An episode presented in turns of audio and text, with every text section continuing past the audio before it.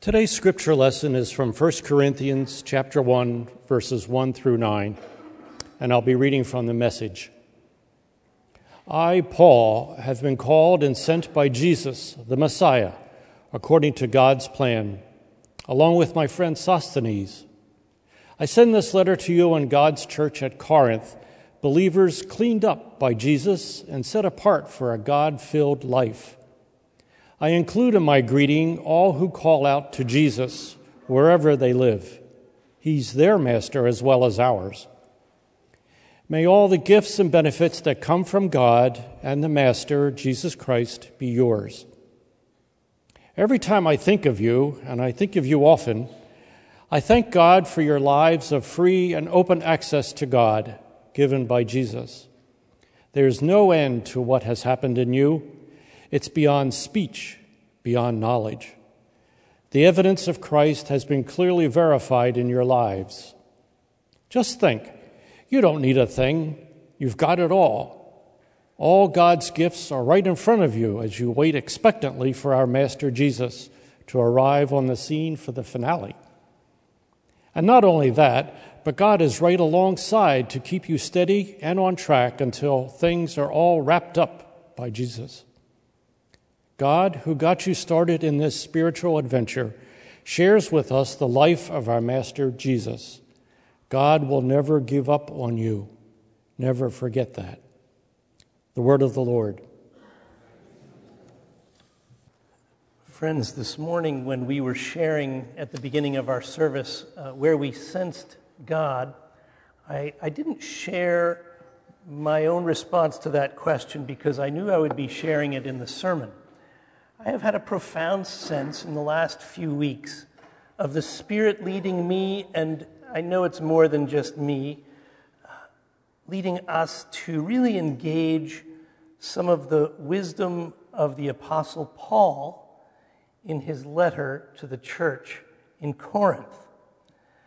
Now, I have, I have um, not really preached much on the epistles. I usually feel like God is leading us to unpack the Gospels because there is so much there for we who are trying to follow Jesus that um, there's, there's just, I'm, I'm so moved by that story, but I'm feeling the prompting of the Spirit guiding us towards the wisdom that Paul gave to Corinth and to us. And I trust that it's for someone here as well or perhaps for someone who's worshiping with us online.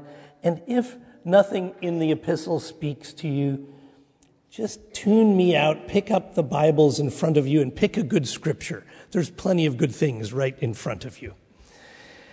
I have learned recently that those churches that are in the liturgical tradition always have Paul's letter to the church in Corinth during the season after Epiphany as a preparation for the season of Lent.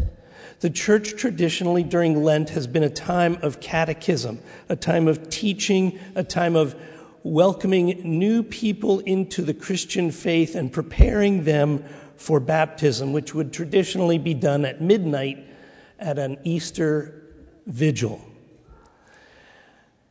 Epiphany was a time of the church really trying to get its house in order and reminding each other of what this is all about before we welcome others in to prepare them through teaching uh, and preparation for baptism into the church. In some ways, it's the church's way of recognizing we have issues we need to take care of. We need to clean our own house a little bit before we invite company in. Those of you who are hosting Epiphany gatherings know what I'm talking about.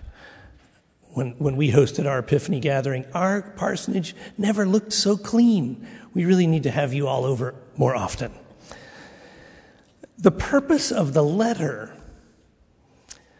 um, that Paul was addressing is he was saying, okay, church, yes, you've learned some things, but there's more. What you learned in Sunday school is not enough. What you learned when your heart was on fire for the Lord is not enough. There's a maturing that needs to happen. And Paul was saying to the church in Corinth just because you feel saved by Christ doesn't mean anything goes. It was his way of saying, Yes, we're saved, but there's a response to that. There is a way of living that comes out of that. There are some boundaries that need to be placed so that we can remain faithful. So it was encouraging, it was also a corrective, and Paul was also specifically naming certain divisions that were happening in the early church in Corinth, naming them and giving them a way forward. We who are United Methodists know that divisions are happening even in our own denomination. And Paul has something to say that may encourage us. He begins by saying, I, Paul, an apostle of the Lord Jesus. Now, then and there, he's getting engaged in one of the church fights that was happening at the time. People were arguing over who's an apostle and who's not an apostle. And as the Spirit has always done in every season of the church, God, through the Spirit, is always challenging the church to widen our interpretations of who's included.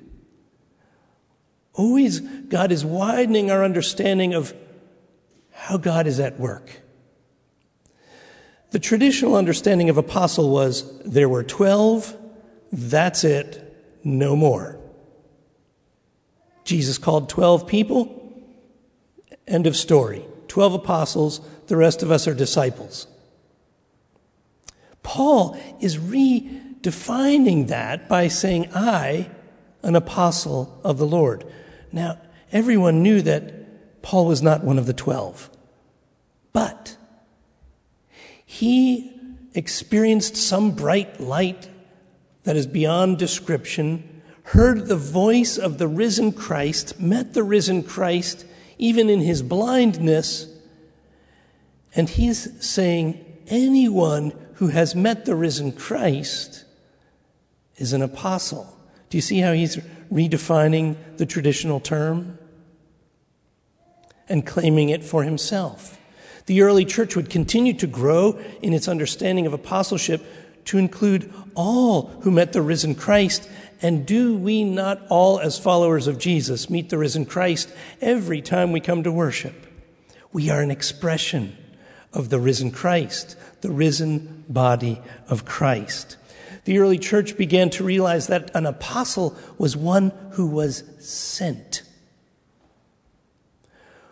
one who was sent to cross boundaries, to cross borders in the name of Jesus. And thank God for those who heard that call and claimed that gift because if they hadn't, we wouldn't be here. Christianity never would have left that small group of churches in the Middle East and in what is now Turkey and what is now Greece if there weren't people who claimed their gift of apostleship, we never would have heard about the good news in Jesus Christ. Now, this weekend is Martin Luther King weekend. Tomorrow is Martin Luther King celebration, and there are events throughout the country recognizing Dr. King's wisdom and his call for the healing of our nation and the healing of the world. Um, and I commend tomorrow as an opportunity to practice apostleship, to cross a boundary somewhere, to cross a border somewhere, to engage someone who looks different than us, that thinks differently than we do, who may be of a different understanding of the world, who may be of a different political party, who may be of a different race or tribe or status. because God is still calling us to be apostles who go across borders into a territory that may be unfamiliar to us so that bridges can be built, so that relationships can be forged, so that trust can grow.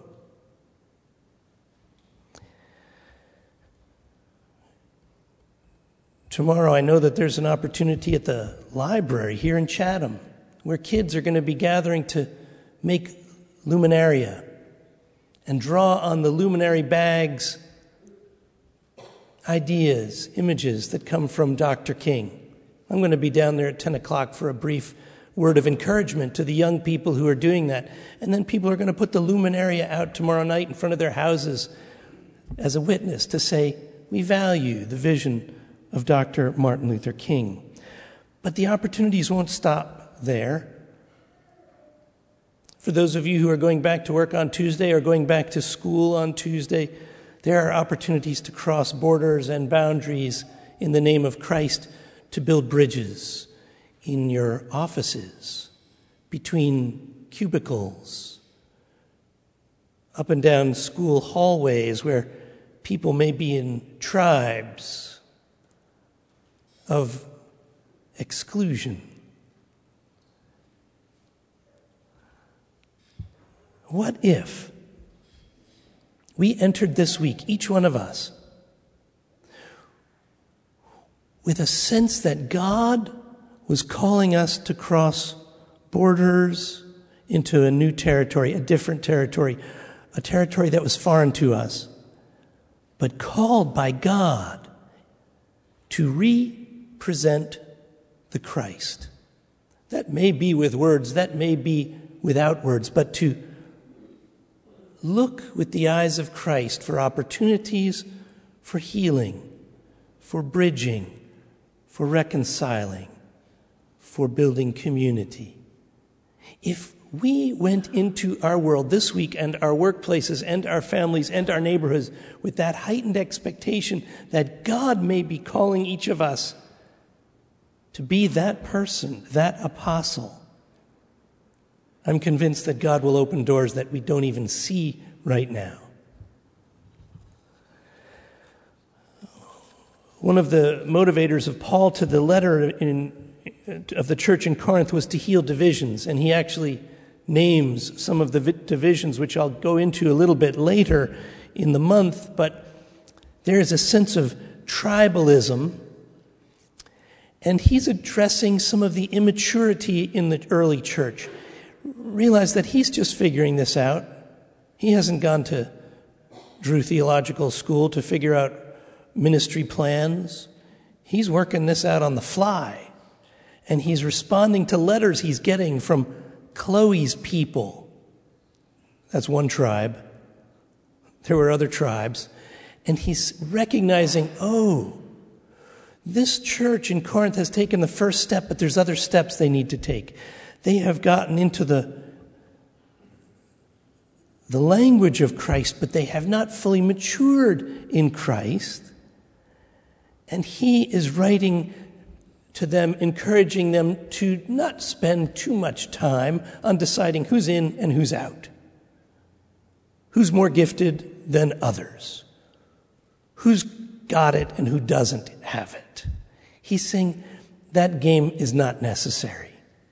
We're all in Christ. And he says to the church in Corinth, to those who are sanctified in Christ, called to be the saints, together with all those who in every place call on the name of our Lord Jesus Christ. Do you see how he's trying to frame his language into not I language, but we? We are all in the same body of Christ. And then he says,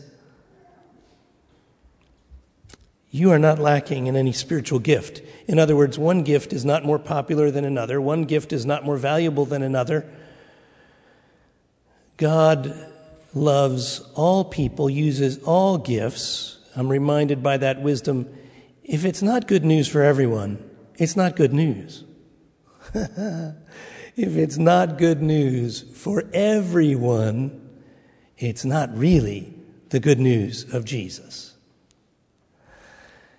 So, some of the gifts that the early church claimed, and I made a copy of this so that if you want to look this up in various scriptures, in Romans 12, 1 Corinthians 12, 1 Corinthians, uh, various parts of 1 Corinthians 12, Ephesians, these are the gifts that the early church recognized as happening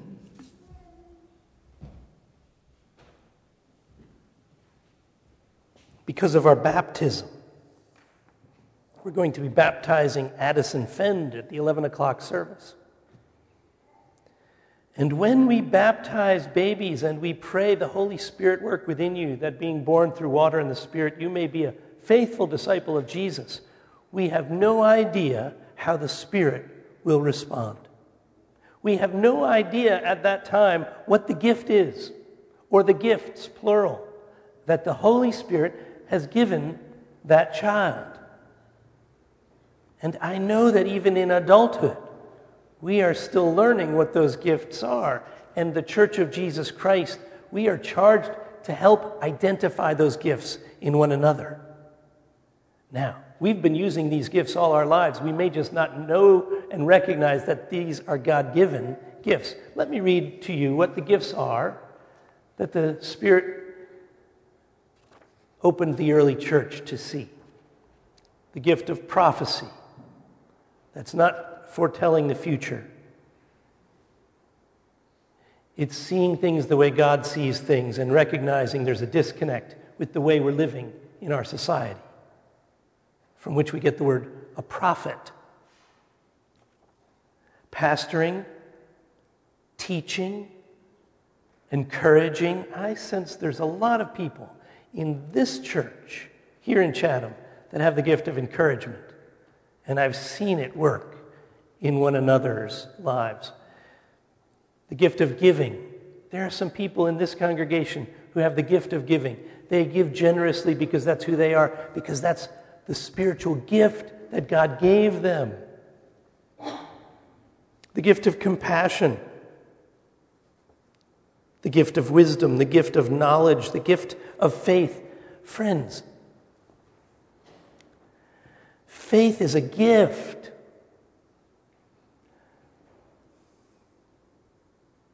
I don't know if this is going to shock you, but not all Christians have the gift of faith. And there are some people outside of the church who have the gift of faith but don't know it and walk through life with a place from a place of trust. And there are Christians, good church going folks, who are so scared that they have no trust, no faith. It's a gift. We don't need to blame ourselves for not having that gift. It is a gift that is given to us. The invitation God gives us is to use that gift and to live into that gift and to unpack that gift. Some have the gift of healing. Do you know anybody that has very warm hands? Hmm? If you do, you may have the gift of healing. And the early church recognized that gift. They would practice the laying on of hands. They would put their hands on someone who is sick and also someone who is troubled, someone who is anxious. And they would just pray silently that God would flow through their humble hands. If you have hot hands, pay attention. Use them. Use them. Let God use them. Some have the gift of miracles. They see things that God does that are beyond description and beyond reason. Not everybody has that gift, but some do. Some have the gift of discernment, the gift of being able to discern what God is doing in any particular situation. Some have the gift of tongues, and if there are people in that congregation that have the gift of tongues, God always gives the second gift, which is the interpretation of tongues. Some have the gift of apostleship, the calling to cross borders in the name of Christ. Some have the gift of assisting, working behind the scenes, quietly doing ministry that No one but God knows. Some have the gift of leadership, some have the gift of evangelism. It begins here, but it doesn't end here. Perhaps if you really want to know what your gift is, pray, Holy Spirit, show me what gift I might have. If you want to talk with me about it, I'd be happy to have some conversation. Maybe we meet someplace for coffee or tea and have conversation about the spiritual gifts and what may be your gift. The Board of Ordained Ministry of the Greater New Jersey Conference meets to discern whether God is calling certain people to certain expressions of ministry. And we spend an inordinate amount of time reading people's paperwork. It's voluminous.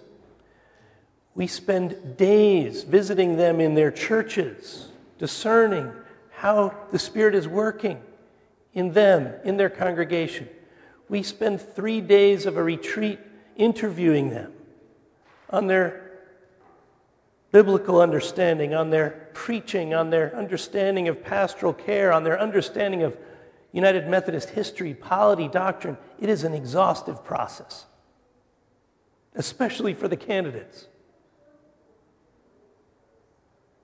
But we have had discussion about the spiritual gifts that God gives that start at people's baptism. And this is a group of maybe 40 or 50 clergy and lay people who believe in the sacraments and believe that there's power in the sacraments. And we believe that no matter who people are, if they are baptized, they've been given certain gifts by God to use to build up the body of Christ. Now, that gift may be pastoring.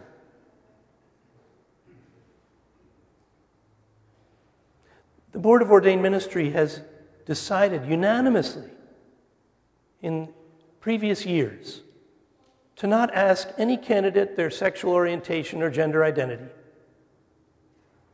We don't ask the question because we are sacramental, because we know that the Holy Spirit has done something in their lives through their baptism. And who are we to doubt that or to question it or even to revoke that gift? If a person has the gift of pastoring and then they grow up and discover that they are gay or lesbian or transgender or bisexual, does God take that gift away? Does God nullify their baptism? Of course not. And how dare we, as the Board of Ministry, ignore a gift that has been given by the Holy Spirit if they are called to be pastors? I close with this. It's a story about Will Willimon, who was the dean of the chapel at Duke University. Have any of you? No, I see a couple of Duke graduates right back there. You've been to that chapel. It's a beautiful sanctuary. It's very impressive. Was Will Willimon, was he there when you were there as a student in the 80s? Okay. So you may know this person that I'm going to talk about. I don't know her name, but just picture one of your classmates. So one of one of the things that Duke uh, Chapel would offer is a cross-cultural experience of going to somewhere in Central America, maybe it was El Salvador, to introduce Duke students to base communities, Christians who were meeting in El Salvador to study the scriptures. They were in poor, poor areas of the country, but they were deeply faithful. And Will Willimon knew these bright kids at Duke need to get out of this bubble and get down to El Salvador to see what true Christianity really looks like. One particular young woman on that experience felt God move in her life. She was so moved that she decided to change her major from pre med to social work with a minor in religion. Well, at one of the um, parents' weekends, I think the next year, Will Willimon was greeting people at the back of the chapel. People were coming by and saying what they say to pastors, but one particular parent greeted Dr. Willimon with this vitriol and anger and was yelling at Will Willimon, saying, You are responsible for making my daughter change her major from pre med to study sociology or theology or I don't even know what, but she was going to be a great doctor, and it's your fault because you took her to El Salvador and you showed her something that moved her, and it was a tirade. Will non anxiously said to this man, Did you have her baptized when she was an infant? And the father said, Yes. And Will said, Don't blame me.